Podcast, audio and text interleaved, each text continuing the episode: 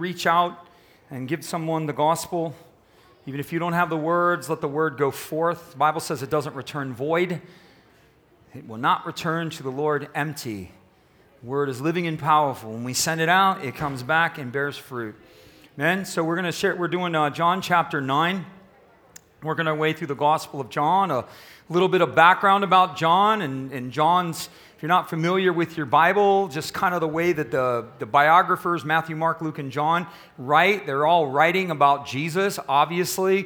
They're all telling the same stories. Matthew, Mark, and Luke are synoptic. In other words, they, they're similar. They tell, they sell, they're speaking from the same world. John is exemplary. He speaks a little bit. He starts, John's whole goal was to tell the story that wasn't told. You know, he's talking about things about Jesus that were not already covered. How do we know that? Well, John's gospel was the last gospel written, and so it, it's believed that John was trying to write the things that weren't, that weren't covered and trying to exemplify those things. One of the things with John is John, say with me, John never takes the lens off of Jesus. His camera's on Jesus the whole time. And the other writers, the camera's on different things. But with John, he just never takes his eyes off Jesus. What a beautiful thing. John also was the one who laid his head on the heart of the Lord. So, John's fixation and his desire for the heart of Jesus is reflected in the gospel. It tells us in what's the first Bible book you're told to read if you're a Christian when you become a Christian? You, right, exactly. Where do I start? Start in John. That's what everybody says. It's, uh, it's written to the whosoever's. Your name's in the Bible. Say that with me. My name's in the Bible. I'm a whosoever. You are. You're a whosoever. You're somebody to Jesus. And so John's written in that, in that kind of form, in that kind of context. And so we're going to start chapter 9. And so I'm going to read you about 12 verses and then we're going to break it down. It says, Now as Jesus passed by, he saw a blind man who was blind from birth. And his disciples asked him, saying, Rabbi, who sinned, this man or his parents, that he was born blind? And Jesus said, Neither the man sinned nor his parents, but this is an opportunity to demonstrate the work of God. He says, I must work and do the works of the one that sent me. For the night is coming when no one will work. And as long as I am in the world, I am the light of the world. And when he said these things, he spat on the ground, and he made clay out of his saliva, and he anointed the eyes of the blind man with the clay. And he said, Go and wash in the pool of Siloam, which is translated sent. And so when he went and washed, the man came back seeing. Therefore the neighbor said, Is this the guy that was blind? Isn't this the guy? And someone said, Yeah, this is him one. Another said, Nah, this isn't the guy, but it looks like him. And then the man said, No, I'm the guy. And so therefore they said to him, How were your eyes opened? And he answered and said, A man called Jesus came and made clay, anointed my eyes, and said to me, Go to the pool of Siloam and wash. And so I went there and I washed, and I received my sight. And they said to him, Where is he? And the man said, I don't know. Why are you asking me, man? I've been blind for my whole life. I don't even know where where is. You know, you're going to ask me who he is. I've only seen three people. I've seen him and you two. That's about all I've seen. So Anyway, so what's going on here? Jesus is leaving the temple. In the whole chapter of eighth chapter, a lot of interaction going on in the temple. The Lord is teaching and he's calling people to himself and he's building this kingdom and he's trying to get people to come on page with, the, with, with who he is and what he's calling them forth to do. And during that whole sort of uh, discussion in, in chapter John of 8, the Pharisees are challenging him. The Pharisees were a group of religious leaders. They were the religious sect of the Jews. They were very, say with me, they were very fair, you see. Yeah, they were rule keepers. So the rule keepers were the Pharisees. They were the ones who had told everybody, you know, what to do and how to do it. There was, pro- I don't know what the percentage was. I, I knew it a few weeks ago, but there was basically uh, just literally thousands of Pharisees in the city of Jerusalem. So if you went to Jerusalem, there would be religious police on every corner, basically, looking over your shoulder and watching you. Some churches are like that, actually. You know, there's like a, you know, I don't know if you, you know, yeah, y'all, you don't go out much. I mean, I've been there. I don't know, sorry. You know, where you been? Where you been? Where you been? Haven't seen you too, you know, anyways, another story. But so these Pharisees, these religious rule keepers, would come and they were challenging Jesus. They were challenging him on a variety of topics. They would throw the woman with adultery in front of him and say to him, You know, what do you say here? This is what the law says. They were challenging him on relationships to the law. And then they would say to him, We're sons of Abraham. Jesus said, I'm of my father and you're of your father. And they say, Wait a second, we're of Abraham. And Jesus is like, You're not of Abraham. He said, If you knew Abraham, you would love me because Abraham saw my day and rejoiced. They said, Well, we're sons of God. He said, No, you're neither sons of God nor you're sons of Abraham. You're sons of the devil. You see, in God's economy, there's only two families. Whether we like it or not, the defined truth as the heaven sees is we're either in the family of God, we're either in the kingdom of God, or we're seeds of the, or sons of the devil. That's what he told these religious people. They were extremely religious. There's no middle ground here. You know what I mean? There's no, there's no kind of in between world. Jesus put a definitive line down, and he says, You're either in light or you're in darkness. There's no gray area. You're either born again and a believer, or you're over here and you're, you're, you're, sons, and, you're, sons of, you're sons of the devil. And so he's leaving the temple. Very harsh reality, but it's very true. And say Christianity is exclusive. Absolutely. Christianity, say with me, is exclusively inclusive. When you give your life to Jesus, you become part of the family. You're born again. You're restored. You're redeemed. You're given an inheritance, a hope, and a future, a, a, a path forward. You're given power, life eternal. And then you're given power and ability to understand and overcome in the now. That's what you're given if you're a Christian. But if you're not a Christian, you're outside of that world. So it's an easy opportunity. Just become born again, give your life to Christ. And so, Jesus, as he's leaving the temple, uh, the, the, reason that he left the temple is because he was having this discussion with these Pharisees and he used the divine name. He said, I was 40. They looked at him and they said, You're not 50 years old, man, and you're saying you saw Abraham? Abraham saw you. How is this possible? And Jesus said, Before Abraham was, I am. And he just wasn't say, I am. He used the tetragrammaton, which is the divine name, Yahweh. He said, Before Abraham was Yahweh, drop the mic, right? I'm God. And so they picked, they knew what he, they knew exactly what he was saying. And they picked up stones to kill him, which, because to them, he was committing blasphemy. He was making himself equal with God.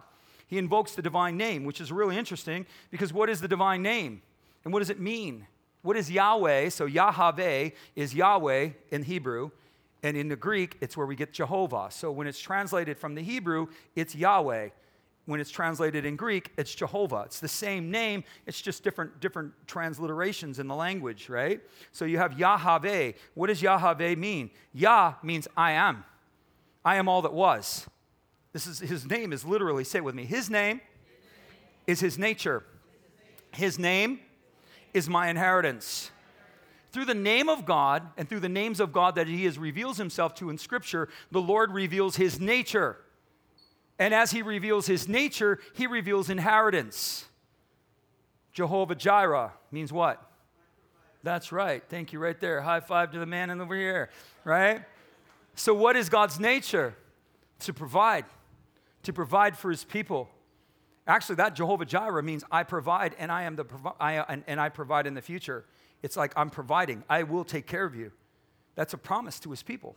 The promise of provision is there. Jehovah Rapha is what? The healer, right? He's a healer. So what's God? What is God? He's a healer, right? So in his name is the healer. So if you look at it, Jehovah or Yahweh, Yahweh Rapha, or Yahweh Rophe, whichever way you want to pronounce it, I am the healer who was, who is, and whoever will be. That's what he's saying. So his name Yah means I am who was. Haya is the center verb or the center thing, and it means haya means now. So ya, ha, haya, or right now, I was, I am right now. And then the ve means the becoming beauty. Now, how, how absolutely unbelievably cool is that? He's not just the one who's coming, he's the one who brings beauty. I am who was. I am as who is right now. And I am the one who brings the beauty into your future. So when you come to Christ, all that has been and all that is right now will become my, the Lord is my becoming beauty. This is this whole, his, his name literally defines the transformative nature of who he is.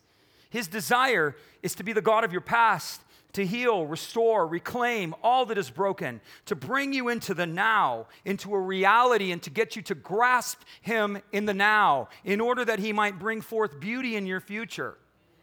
I'm sorry, who's doing that for you? right? People say it's so it's too good to be true. No, it's so good it is true. This is who he is. His design and desire is always to create beauty, always to create beauty, always to create beauty. What's beauty? I don't know. What's beauty to you? You know, but his design and desire is to bring you from where you have been into where you are and into a beautiful and hopeful future. Jeremiah 29, it all harmonizes, it's all there. And so Jesus is coming out of the temple. They picked up rocks to stone him. So he's got a murderous mob of religious psychopaths that want to kill him. And Jesus is just like, peace out. And he leaves. And as he's leaving the temple, right, he's not running, he just walked away right? He just leaves. And as he's leaving the temple, because the beggars would gather at the temple gate, that's where they would gather. Why? That's where the people were, right? We see them at the intersections, right? Why are they there? Because that's where the cars are, you know?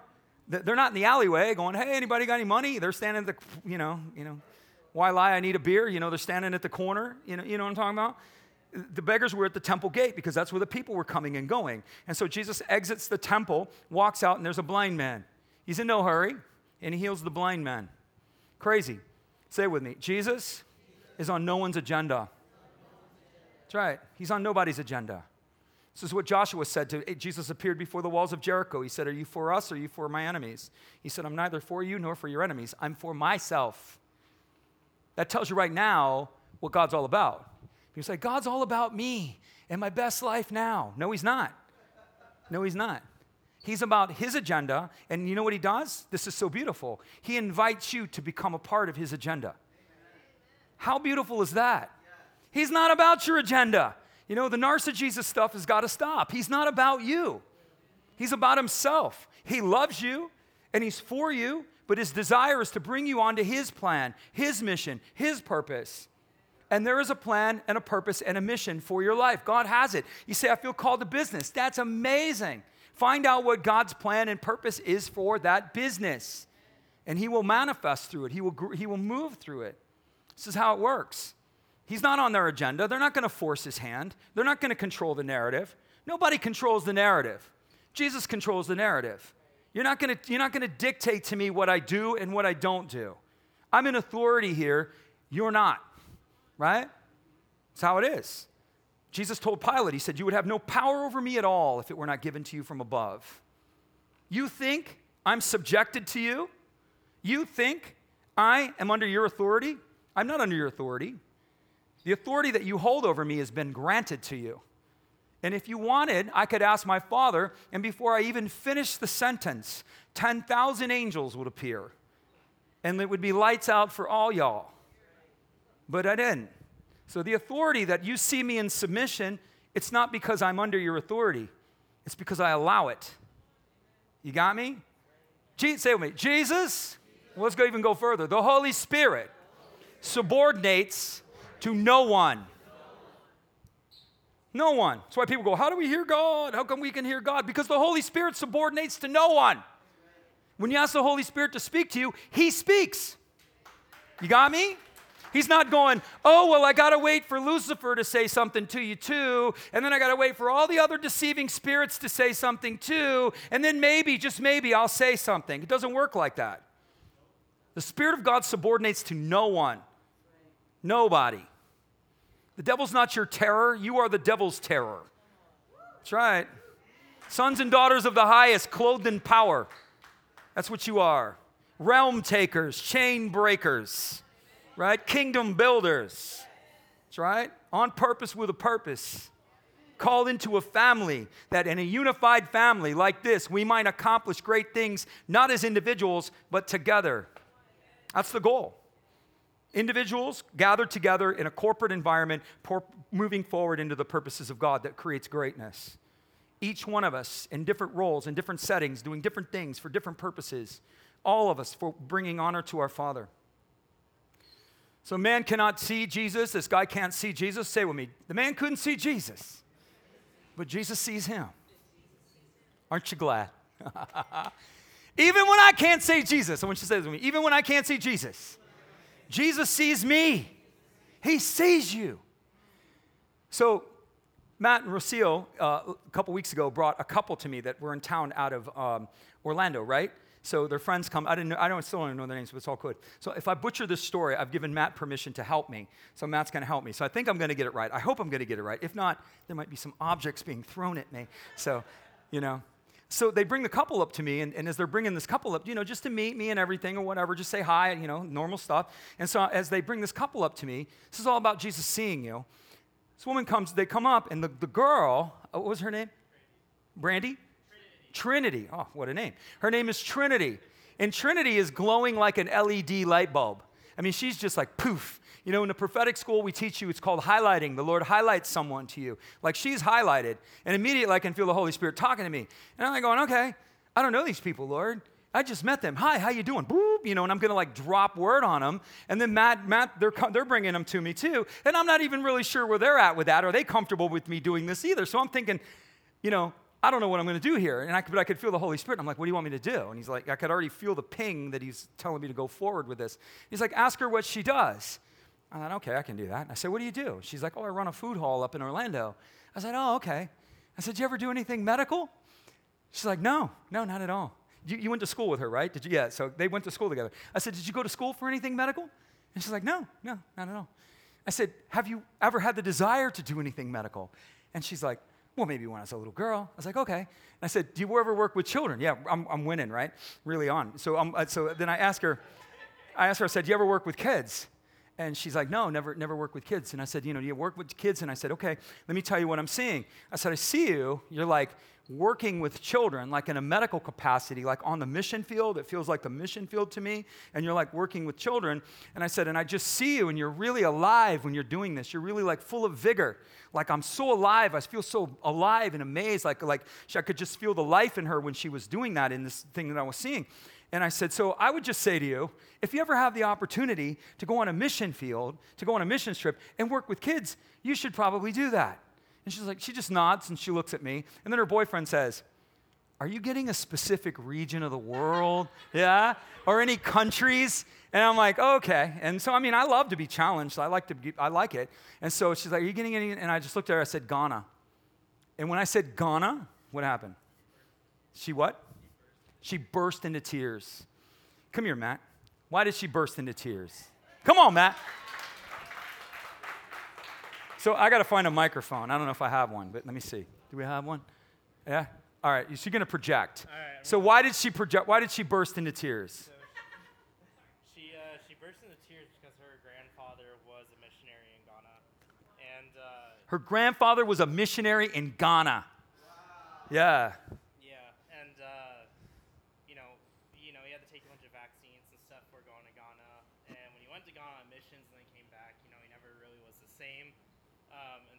think there was a lot of hurt there, um, a lot of hurt against God, really, because you know she felt like it was God's fault.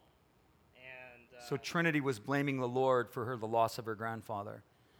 Yeah. Yeah, and so you know, in that moment, like you know, we could all feel Holy Spirit, like just you know, Trinity felt so seen in the fact that like. Did her grandfather tell her she was? Didn't he? She give her like a word? And weren't you telling me this? Like they told her.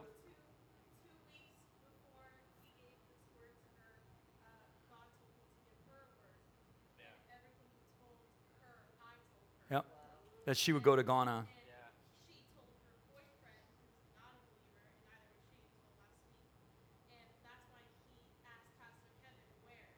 Where? Oh yeah, this is God. Yeah, sure, this is God, big boy. Where's he? Where's where's he calling it out from? And so this woman. So thank you so much, man. Appreciate it. So, but here's, here's the bigger story. Like, like that was amazing. But then I, I, I'm, I'm like, I'm driving home and I thought, wow, that was killer, man. It was like Ghana. Like I could feel Ghana. I could feel it. It was like Ghana. I'm like, Ghana? You know what I mean? I mean, Ghana? You know, anybody know where Ghana is? It's like a postage stamp on the southern, on the, on the down, on the, on the curve of Africa. Yeah, it's like it's like it's like of all the places, it's like Ghana. And so I tell her Ghana, and then I'm going home and I start talking to the Holy Spirit about it. I said, "What kind of missionary was he?" Because there's all different kinds of missionaries, people. There's like bench builders, and there's this type, and there's that type, and, and there are people that actually do the work or do the evangelism and do the, do the kingdom building. So it's like, I will kind of, this, I didn't tell you this, as I heard the Holy Spirit say, he was no joke. And so I told my wife this when I got home, and I told her about the whole Ghana thing, and then I told her, um, like, he was no joke. And my wife, who clarifies, she sounds amazingly like the Holy Spirit, so she starts helping me, and she's like, wow. She's like, that is so powerful. She's like, her grandfather serves in a place where no one sees. No one sees. un, didn't have a million Instagram followers, didn't have a YouTube channel, didn't have any of that. The man serves in obscurity, serves in obscurity, unseen by the world. But when you ask the Holy Spirit who he was, the Holy Spirit says, no joke. No joke. Unseen by people, but seen of God.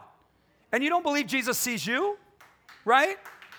Man couldn't see Jesus. Jesus saw him, and Jesus tells me that man was no joke. And then my, my wife was telling it even further. She's like, look at the faithfulness of God, the faithfulness of her ancestor to serve him, the faithfulness of her ancestor, and that all of these things were connected to that, to that, and that God puts the word in the mouth of a prophet and tells this girl who's in a really difficult place in her life that this word is true.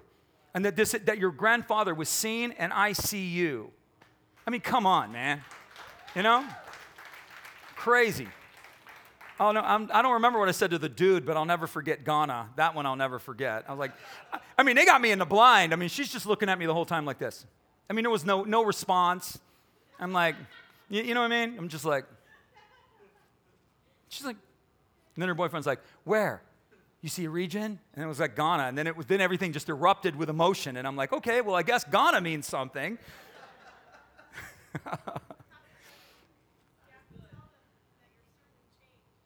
My what? Oh, my message, yeah.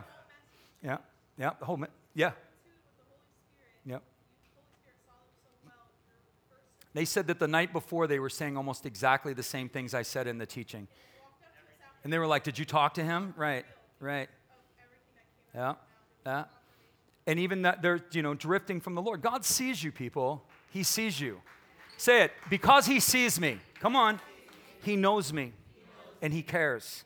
That's the idea. That's the whole point of a prophetic word. God sees you, He knows you, and He cares about you. He sees you. He knows you're angry with him. I didn't know that, but that's the whole message to her. He knows you're angry with him, but he sees you. He knows you feel lost, and he cares. And in the midst of all of this, he knows everything about you. I know nothing about you, but the Holy Spirit knows everything about you, and he cares. And he cares. It's just so amazing, so beautiful, so powerful. And so this, God sees you even when other people don't. It's amazing.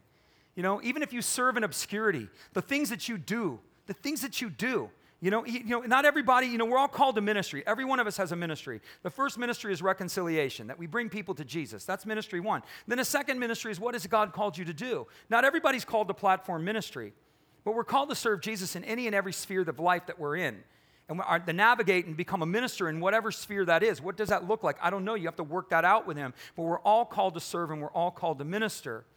And if you think that what you do is less than what men esteem, what is esteemed of men is despised of God. We celebrate the platform ministry, right? We celebrate that a lot. And that, that, that's not necessarily what God celebrates. God celebrates faithfulness and obedience to what He has told you to do. That's what he celebrates. He doesn't celebrate what men celebrate. The Bible says, What is done in secret will we proclaim from the housetop. So you'll see this man walking in the kingdom, and the Holy Spirit will be the herald. It says, They will herald you from the housetop, whatever his name is. This man, missionary to Ghana, no joke. The Lord will herald it from the housetop. Here comes missionary to Ghana, unseen by men, but seen by the Lord. No joke. What will he say over you? Here comes Joe Smith. Crickets.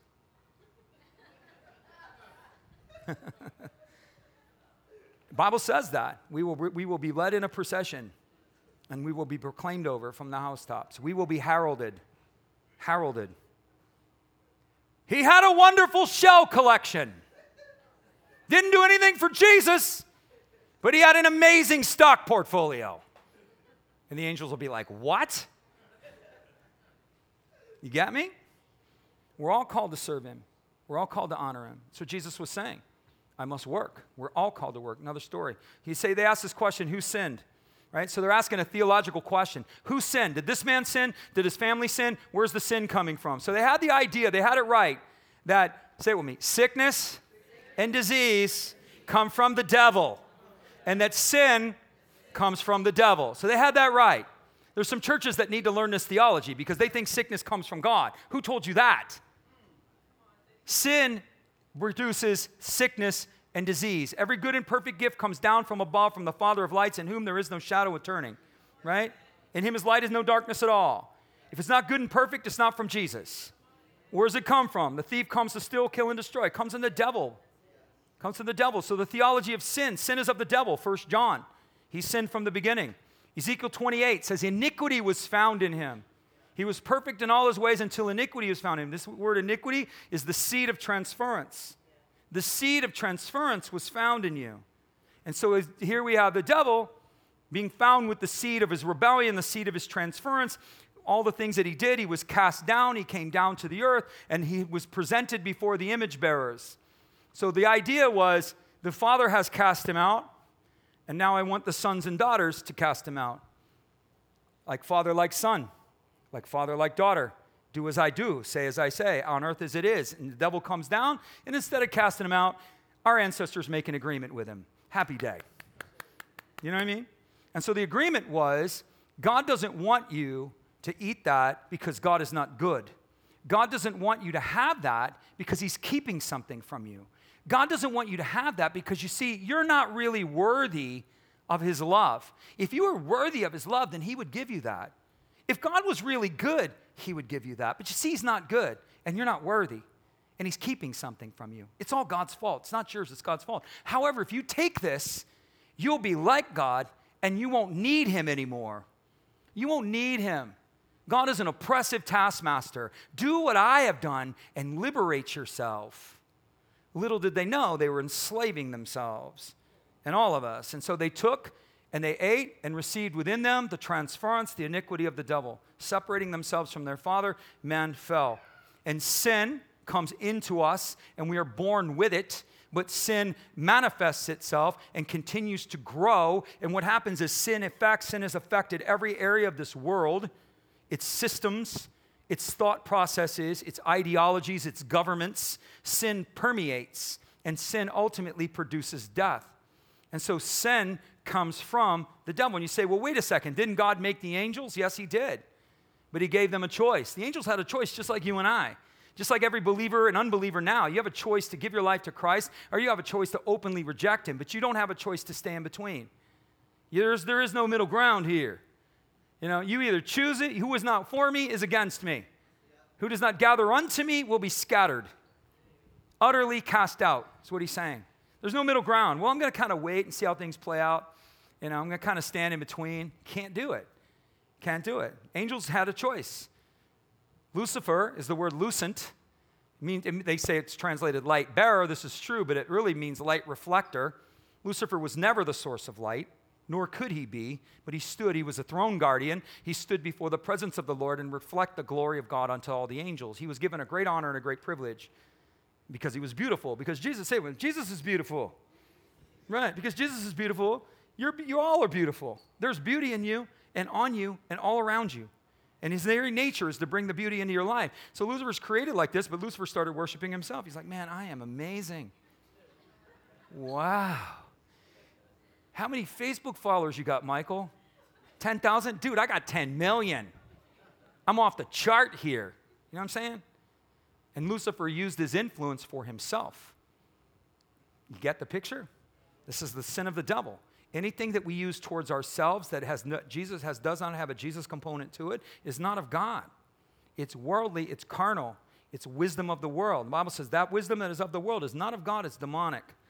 It can look good, it can feel good, doesn't mean it has horns on it, but it's demonic.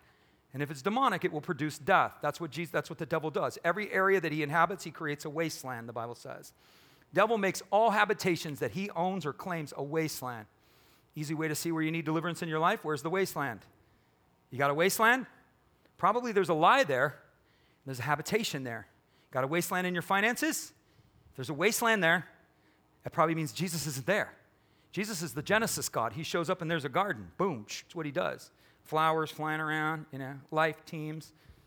Where the devil is, there's a wasteland. Wasteland in your relationships. What lie do you believe? Where's the devil? It's just, it's, it relates to that. There's something going on there. Hopefully, I'm not digging myself too deep where I can't have enough time to bring it around, but that's the idea. Sin is of the devil. Lucifer fell. We, we entered into an agreement with him. We received iniquity. Iniquity's transferred. Now we were born of the seed of Jesus. Bible says corruptible seed receives incorruptible seed. We receive, we become born of Christ, the last Adam. We're no longer born of the seed of the devil. We're born of the seed of God, of the seed of Jesus himself, which means our nature and our blessing no longer relates to this world. Our blessing relates to his world. So why when Christians try to make things work in this world without Jesus, it doesn't work. Can I get a witness anyone? I don't care how smart you are. You try to do it this way and it doesn't work. But every time you bring God into the partnership and you bring God into the obedience and you bring God into the servitude and your servitude and your submission is locked into Him, things begin to change. Even when it goes bad, it goes good. Even when it goes down, rest assured you're coming up. Right? The fire rages around you, but it won't burn you. The deep waters threaten you, but they won't swallow you. That's your promise. That's not the unbeliever's promise, that's your promise. Rather than casting out the devil, mankind became seduced by him. Like, wow, he's beautiful. I tell people he's an angel of light. Say, if, Jesus, if the devil came in, we'd all run away. No, if the devil came in, you'd be tempted to worship him. He's beautiful. He glows, he glitters. He's the shining one. That's what the word means. He's shiny, he's glittery. sin enters, corruption defiles, sin and sickness, sin, sickness, and dis-ease is all the product of sin. So they got that part right. They understood this isn't of God. This blindness didn't come from you, Lord, and it's not of, your, not of the Father. They got that. They understood that. Their theology was correct. They asked two big questions. They said, Is this personal? Is this related to a personal sin, or is this related to a generational sin? Jesus said, Neither. This is an opportunity. This is related to the system of sin. So Jesus never denied personal sin has consequences, and Jesus never denied that there isn't generational sin. And he's saying neither. This is not personal and this is not generational, this is consequential. There are things that are just part of the sin system. It's like you, you didn't do anything wrong. And like a refrigerator falls out of the sky, whack, and you're like, what in the world? What happened here? You say, what did I do? You didn't do anything. It's a sinful system full of sinful people, right? It's not, you're not always to blame for the things that happen to you, right? I mean, maybe, but oftentimes things just, calamity just comes, man. And it's a broken world with a broken system, like it or not. But your promise as a believer is that the broken system will not swallow you. That's your promise as a believer. He works all things out to your good, not your story. Refrigerator fell out of a sky. Jesus is like, awesome. I'm going to turn that into a cooler right? I want you to put a barbecue grill right next to it because we're going to have a party. And that thing right there, don't worry about that. We're going to turn that into a cooler. Go get some ice, right? That's what Jesus does. He turns it around, man. He turns it around. What the devil meant for evil, the Lord means for good. So Joseph told his brothers, What you meant for evil, the Lord turned it for good. And what the devil means for evil, the Lord will turn it for good. Every single time. You don't know how he's going to say with me, I don't know how he's going to work it out but he's going to work it out. Come on, he's going to work it out. It's what he does. It's what he does. It's who he is. He can't be anything other than what he is. It's what he is. He's in the restoration business. He restores, he renews. Palingenesia, that's his power. Restoration, regeneration, that's what he does. It's his nature. He can be nothing other than his nature. He's good all the time the sickness and disease comes into the world. So they're asking, is it personal sin? Is it, is it generational sin? Which leads to the question, is there such thing as generational sin? Now, at Elevate, I probably, hopefully I don't have to explain it too much, but there are people that don't believe that there's anything called generational sin. Generational curses, I should say. This is how we relate it. And, and the, the verses are very, very clear. So they'll say, Jesus became a curse for us. Cursed is anyone who nailed on a tree. True. We have been redeemed from the curse of the law. True. There is therefore no condemnation to those who are in Christ Jesus. The law of the Spirit of life in Christ Jesus sets us free from the law of sin and death. True. Absolutely true. But I'm going to bless you, Rudy, because I picked on you a couple weeks ago. So if Rudy has an apartment and somebody took it from him, and Rudy goes down to the judge, and the judge rules in Rudy's favor and stamps the paper and says, The apartment's yours. Can you just walk in and take possession of it? No, you need, you need an enforcement you need an enforcing power. The judge decrees, it's legally yours, but without the enforcing power, it doesn't manifest. You cannot take possession of it unless the enforcing power is applied. You understand what I'm saying to you? So, in the spirit, in his world, you are free. In his world, you are seated on heavenly, in heavenly places with Christ Jesus. That is a fact. There is no higher spiritual authority in any realm other than Jesus, and you're sitting right next to him. There is no higher spiritual authority than the Holy Spirit, and he resides within you. However, if we look at this world, it doesn't look like we're seated in heavenly places at all, does it? You know, come on, we can be honest, right? Where is that? How does that translate here? Well, it's his world. That's why it's on earth as it is. Take that reality, that truth, and manifest it. One of the ways you have to do this, you have to reclaim your territory. God brought Israel out of Egypt. They're saved, they're born again. They were supposed to inherit the promised land, but they had to fight for it. God's like, look, you're saved, you're my sons and daughters. He took them and adopted them, they, the Bible says, at the mountain. He took them as his children at the mountain. He takes you as his sons and daughters. You're his children. And he says, and guess what? Happy day. I got amazing things for you. I have a life and a plan of milk and honey, right? Milk and honey, right? Not really my diet choice, but it sounds good, you know? Milk and honey. Can I get some oatmeal to go with that milk? Can I get? Sure, you can, right? I have nothing but good for you. I have milk and honey. Nothing good, nothing but nothing but nothing, no evil. Plans to prosper you, plans to give you a hope, give you a future, not of evil. You're going to go, I'm going to create the beauty, the Ve, Yahweh. This is what I want for you. I decree it over you. I legally grant you the authority to possess it. But you must become the enforcement arm of the kingdom, or it will not manifest. It will not. You're born again, you're saved, but there are things within you so, the way the devil works, this is important. This is what generational curse is. This is what generational curse looks like. So, right, all right. So, how far am I going to go with this? All right. So, inside, everybody say with me inside out. inside out. The way we're healed, we are healed inside out. We're healed based upon most, every one of us has baggage. We have baggage from our childhood. I don't care if your dad was Mr. Brady, you still got issues with your dad. I don't care if your mom was Mrs. Brady or whoever it is that you, you know, I don't know, if it was the Huxtables. I don't care. If it was Dr. if your dad was Dr. Huxtable, right? And your mom was Mrs. Huxtable. I don't care if that was who they are. You're still going to have issues related to your childhood. Why? Because you were raised by broken people. That's the first thing. So you have you have trauma. That's the first area of healing. And it works in phases. You, if you do inner healing, you say, why do we do inner healing? Because God's the God of the past. You can't heal your past. I'm delivered and I'm free. I'm forgiven from my past. Yes, you are. Then why does your soul still long for a father who abandoned you at eight years old? Why do you still feel the pain of a divorce that happened when you were 12 years old? If God's healed your past, why are you carrying the baggage? Just a question. He's healed my past. Sure, He has. Legally, but it's not been enforced. There's been no enforcement mechanism to manifest the freedom that Christ has promised. Just saying. We have to heal the areas of the past. We heal 0 to 13. Zero, say with me, 0 to 13 is what happens to me. Right? 13 to 21, that's all the regrets and the pains. That's usually where you come in. Right? You did 13 years old, you got a mind of your own. Right? Start living your vida loca. Yeah? It's usually when we burn our house down, when we just curse our parents, we lose our virginity, you know, we party, we drink, we blast our brains out, we wake up not knowing where our car is, where's my pants? You know what I'm saying? No? None of you? No? 13 to 21 is when we heal a lot of the regrets that we carry. That's when we're carrying and we have to heal the regrets. 21 on is usually when you've had the losses. That's when life punches you in the face.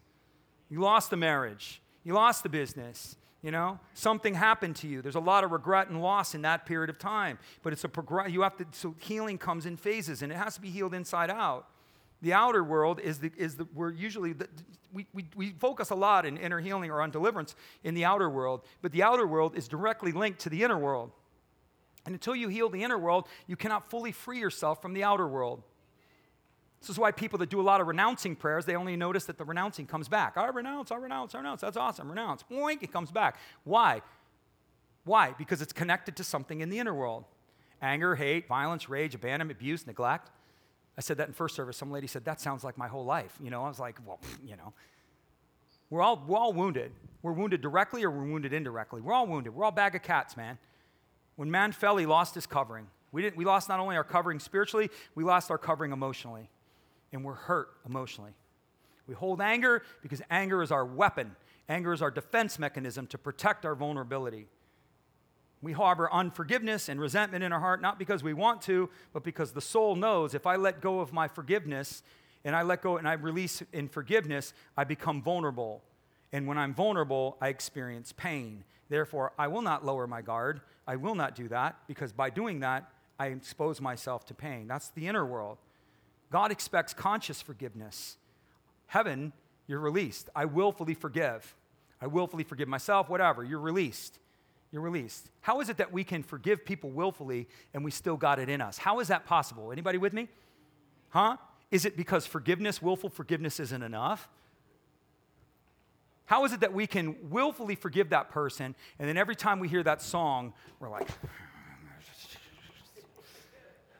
you know, I heard that you're married now, you know, and then you start thinking about your boyfriend you're like, oh, I'm gonna kill him, he's getting married.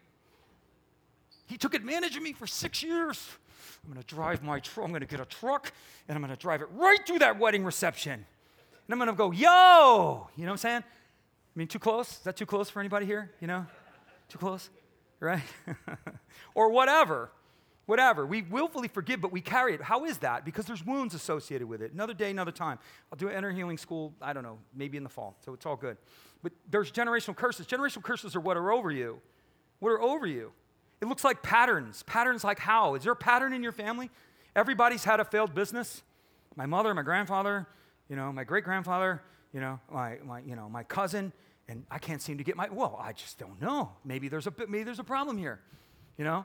Is there, is there a pattern of, of poverty? Is there a pattern of broken relationships? I had a woman one time, she was from Nigeria of all places, and she says to me, I don't believe in generational curses. And I'm like, you're, I'm like, girl, you're from the continent of Africa and you don't believe in curses? I'm like, okay. I'd like to hear this one. And so she starts telling me, and she's like, no, no, no, no. You know, and she's giving me all the theology and everything. And I said, okay, what, you know, tell me about. And as she's telling me different things about her life, she starts telling me every marriage in my family on my mother's side ended after seven years. She tells me this. She like names, I, I, she named like six, five, six. And, she, and it either ended in divorce or the brother died. He just died. I'm saying? Like Black Widow family, I guess. I don't know what's going on here. But there's, and I told her, I said, you don't see a pattern here? That's just natural, a pattern. Every male in my household on my father's side has diabetes. Everyone, except me. Why? Why? Oh, it's just natural. You're genetically predisposed to such things. Maybe, but I doubt it. I doubt it. Every woman in our family, this happens to. Every relationship, oh, just wait, you know, and then your, your ancestors are so bought in that they'll say, just wait till it happens to you, honey. It happens to all of us. Oh, you divorced? We all get divorced, honey. It's just what happens. You know? Or some issue. It's a pattern, it's a curse that can affect you physically. There are curses that affect you mentally, mental curses. A lot of witchcraft in the family, got a lot of mental problems write it down. Guaranteed. Trace it back. A lot of anxiety, a lot of freaky mind stuff going on. It's all there. Generational curses. I never participated in witchcraft. Bible says it's visited to the third and fourth generation, Exodus 20. And you say, well, Ezekiel 18 says the sins of the father will not be put upon the son. Yes, the civil sins of the father, but not the spiritual sins. In other words, if your dad robbed a bank, you don't have to pay the price. That's, that's what Ezekiel 18 is saying. It's the civil crime, it's not the spiritual crime. It's the civil crime. So either that's true or the Bible's in contradiction. Well, the Bible's not in contradiction because Ezekiel 18 is talking about civil punishment.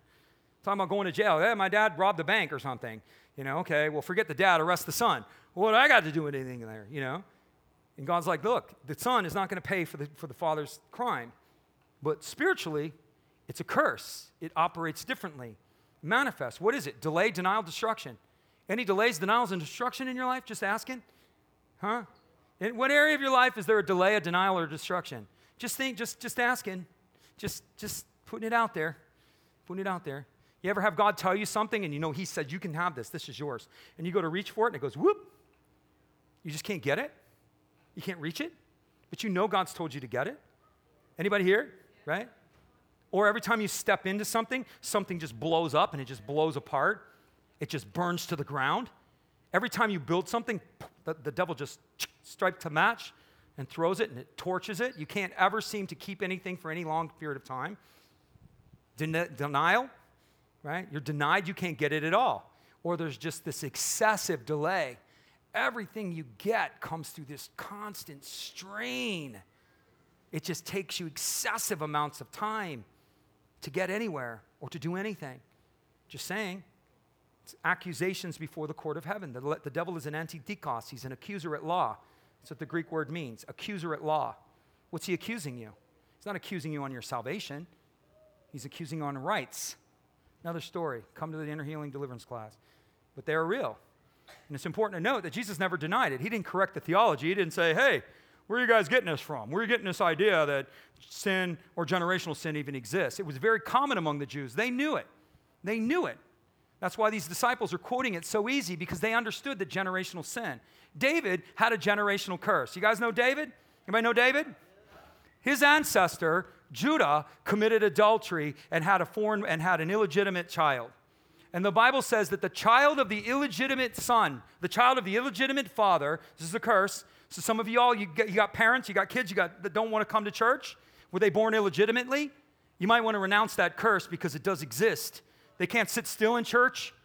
They can't, they can't connect to church. They're always running around. It says the child of the illegitimate shall be, shall be kept from the congregation to the 10th generation. Do you know who the 10th generation from Judah is? Starts with a D, ends with a D. David. 10 generations he enters. But up until then, no manifestation of that line. What was it? There's a curse, a curse of denial. What does he use? What does the devil use? He uses the word of God, right? Another story. I wish I had time. I have way more to say, but I don't have time. If you don't think it's real, Saul committed a sin. Saul broke covenant.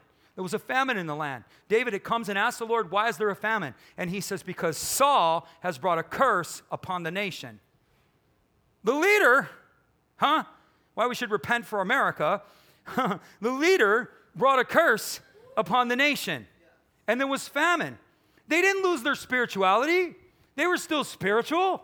They still went to synagogue, you know? You know what I'm saying?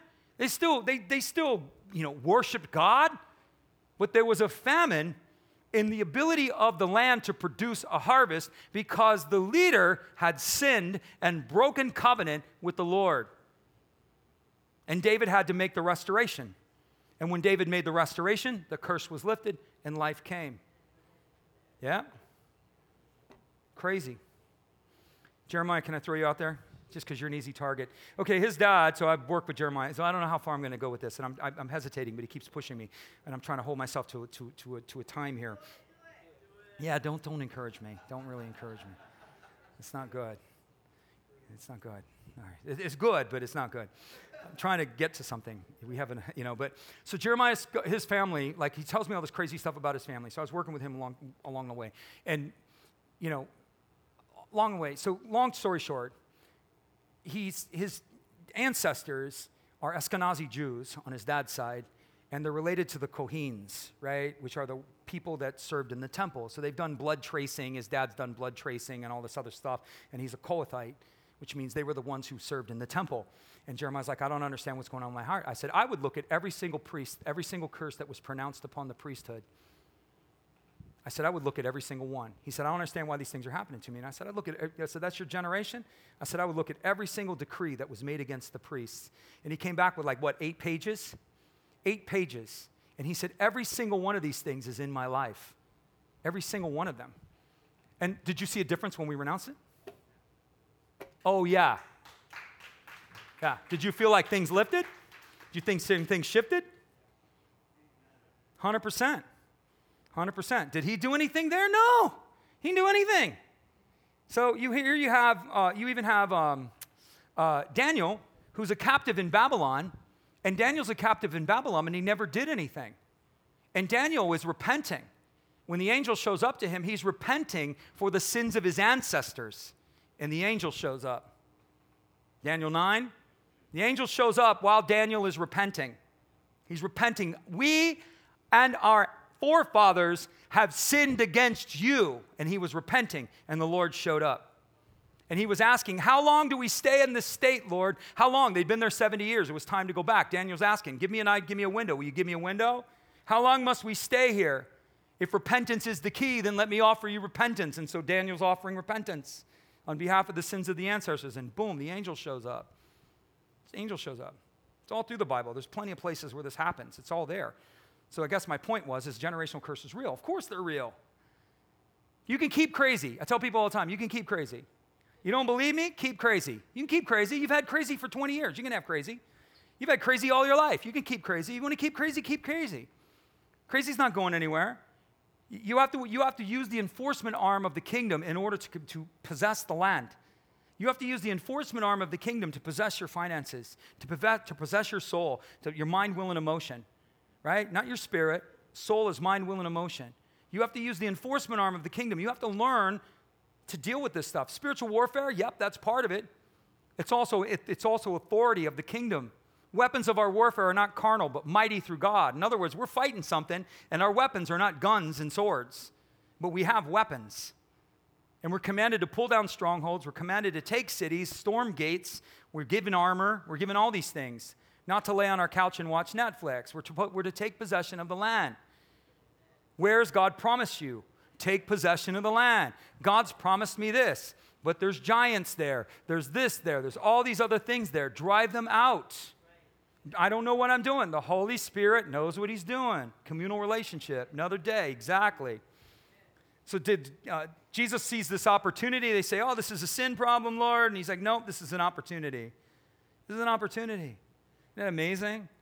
Where other people see a problem, Jesus sees an opportunity, right? Sharing with a family this morning, and he was at, telling me he's like his, his back is injured and he's out of work and he doesn't know how God's going to take care of him. I said, let's just get out of the fear right now. Let's move past the fear and let's believe God. I said, This is an opportunity for the Lord to show up on your behalf.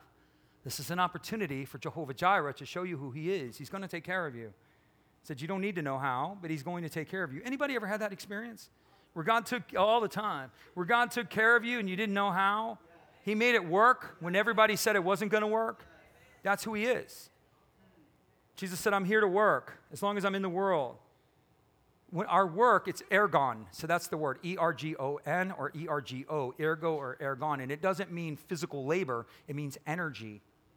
Energy. So with the Bible, Jesus is saying, My energy, my life force is to do the work of Him.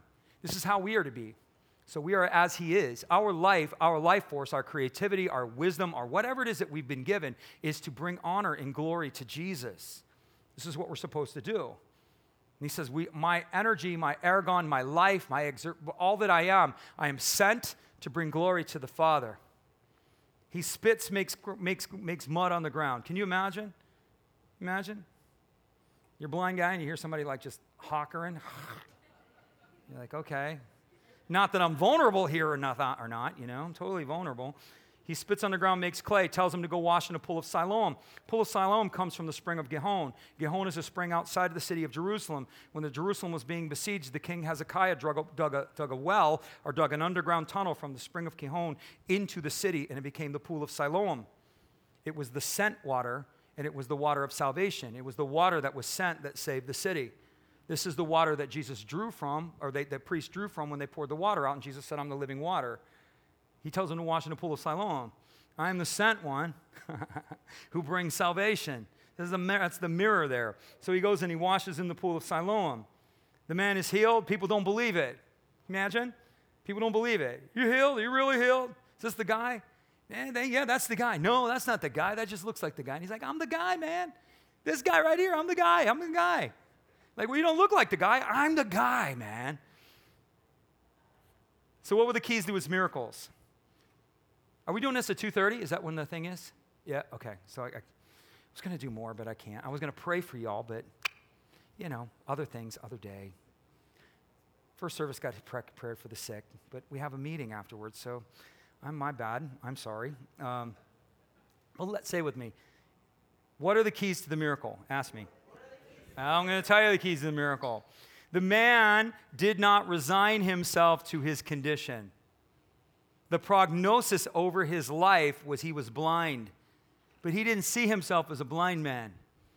How do you know that? If he saw himself as a blind man, he would have been like, I'm blind. I'm blind. Any of you know Ricky Bobby, you'll know what I'm talking about. I'm blind. he didn't see himself in his condition. He didn't resign himself, nor did he own the prognosis that was over him. You want a miracle? Stop owning the identity that other people put over you. Yeah. Yeah. One of the things with healing is you renounce the covenants made with the prognosis. Doctor says I have cancer. I guess I have cancer. Well, let's, what? No, no. Wait, wait, wait a minute. Hold on. It's because the doctor says it doesn't mean Jesus said it. You understand? We tend to own things that are not our Father's voice. That's a whole sin of the garden, lowering yourself to a voice that is not your Father's. Who told you that? The doctor, the clinician. Okay. Did Jesus tell you that? No. Okay. I knew a woman, she had thyroid cancer. She got healed completely, thyroid cancer. And they asked her, the doctor told her. And um, I said, What's the Lord say? I said, Did Jesus tell you that? It's like, No. And she said, and she felt like she was going to die. I said, Ask the Lord. I said, Jesus, because they're all, you know, it's like bad. It's like, this isn't good. It's going to her lymph nodes. Oh, no, this is going to go bad. It's really bad. And I said, What's the Lord say? Like, They're telling me I'm going to die. I need to get my house in order. And I said, What does Jesus say? And I asked her to ask the Lord. And she said, I hear live and not die. I said, Did he say you were going to die? I said, He just told you you're going to live and not die. And now, six years later, she's lived and not died. Do you understand this? Yeah. I don't believe it. I can't help you. I can't help you. So Jesus told the Pharisees earlier. He said, You know why you don't understand what I'm saying to you? So he told them in the last chapter. You don't know, you want, you want to know why you can't understand what I'm saying, why all this is going over your head? Because it finds no place in your heart. You've already prejudged me. You've already, you have pre, pre, preset conditions within your heart. You have a preset theology. And what I'm saying to you, your system is already set. And so what I'm saying to you doesn't align with your, with your system. Therefore, it makes no sense to you. He said, This is why you don't understand what I'm saying, because my word finds no place in you. Yes, wow. The man didn't resign himself to his condition, he was expectant of hope. Ready? Say this one. He got over his offense. Can you imagine? Jesus spits and rubs it in your eye. Right? Put that on CNN. They'd be like, he calls people the seed of the devil. That's what he did in chapter 8. You're of your father, the devil. You're either in my kingdom or you're of the devil. And you're not in my kingdom. You're descendants of Abraham by the earth, but you are not sons of the Father, and you are sons of the devil. CNN, prophet of God, prophet who claims he's from God, calls, calls religious leaders sons of the devil then proceeds to spit in a man's face in order to bring forth healing. Is he of God? You be the judge. He spits in his face. Say with me, he got over his offense. Do you know how offended we are? You know, we say, hey, we got a somebody here, we call out something, and the person won't come because they're offended. Oh, I don't want to be called out. Oh, I don't want to call out. Oh, I don't want to stay, I don't want to get prayed for. I mean, we do all these different things. Uh, Christians are offended at everything, man. At everything. Yeah? I get, you know, you see the stuff that people say to me on the internet. I'm just like, hey, whatever. Did you subscribe to the channel? Okay, good. Awesome. There's more to come. We got more. It's coming at you. Why do you dress like that? What's up with your shoes? I don't know. What's up with this? You know, people say all kinds of stuff. You need to read the book of Acts. That's my favorite. I'm like, what? What does that have to do with anything I just said? Reading the book of Acts. Well, thank you for encouraging me that. Maybe I will. I'll take that as a prophetic word and I will read the book of Acts. I'm all in. Let's read the book of Acts. People say the worst things, man. People get offended at everything. They everything. And everybody's got something to say. Everybody's got something to say. Oh, I'm offended. Oh, you know, this church looks like a nightclub. I'm offended. You know, you don't have vibrating chairs in a fish tank. I'm offended. You know, I mean, everybody's offended. If you want God's power, say with me, if I want God's power, I have to get over my foolish belief system and I have to surrender my right of offense and I have to stop being offended. Stop being offended. This guy wasn't offended. Jesus spits in the man's face. He could have been like, What are you doing, man? Get away from me. Who spits in a person's face? Who does that to a blind man? Seriously, who does that? you imagine? But he doesn't. And then say this He took action with obedience. Jesus told him to wash in the pool of Siloam. Let's again, let's set the scene, right? Spits in his face. Who does that? He doesn't get offended, right? And Jesus says, hey, go wash in the pool of Siloam. How far away is the pool of Siloam? We don't know. But it wasn't right beside him. You know what I'm saying? He could have said, I don't even know where the pool of Siloam is, dude. You know what I'm saying? But he didn't say that. He didn't take offense to that. A, say it with me, he didn't complain. He did what he was told. Got me? His heart is probably like, I don't know where the pool of Siloam is, but I'm going to find it.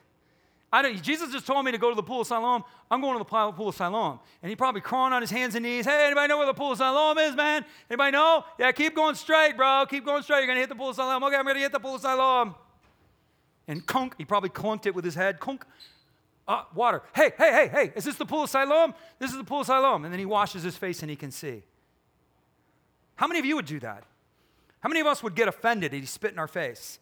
How many of us would own our condition and be buried in the words of other people and not the voice of our Father? How many of us? How many of us would get on our hands and knees or stagger and, you know, scrape along a wall until we found a pool because we can't see? We don't know where we're going. How many of you have been told by God to go in a direction and you don't know where you're going? Right? You want to see where you're going, Kevin? Do this first. You know? That's the key to his miracles. Key to his miracles, right here. This is what happened. Is what happened. Don't be offended. Don't own your condition. I'm broke. Who told you that? I'm rich in Jesus. I'm blessed am I coming in, blessed am I going out. All I need is seed and seasons, and it's coming back to me.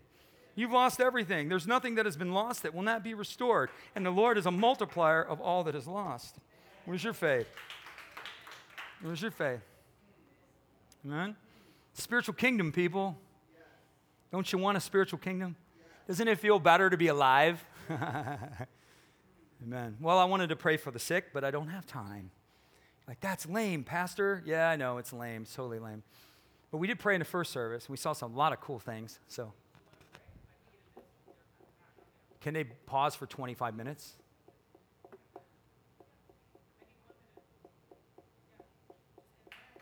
Yeah. So if you're here for Discover Elevate, we're just going to have a little bit of a, a mild delay.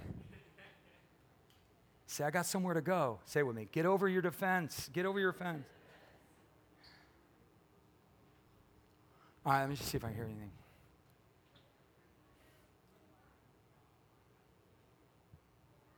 Anybody have any liver disorders? I know you can't see this one, but you got liver? Anybody got liver? Chronic liver disorders? Diagnosed chronically with a liver disorder? Chronic liver disorder? Anyone? Don't be offended. No? Awesome. Uh, so we're going to bring the ministry team out here. I'm going to come over here. I'm going to pray for you. And I also want to pray for any, any specifically car accidents. Car accidents, lingering effects from a car accident, pain from a car accident. So we saw like three people healed from car accidents.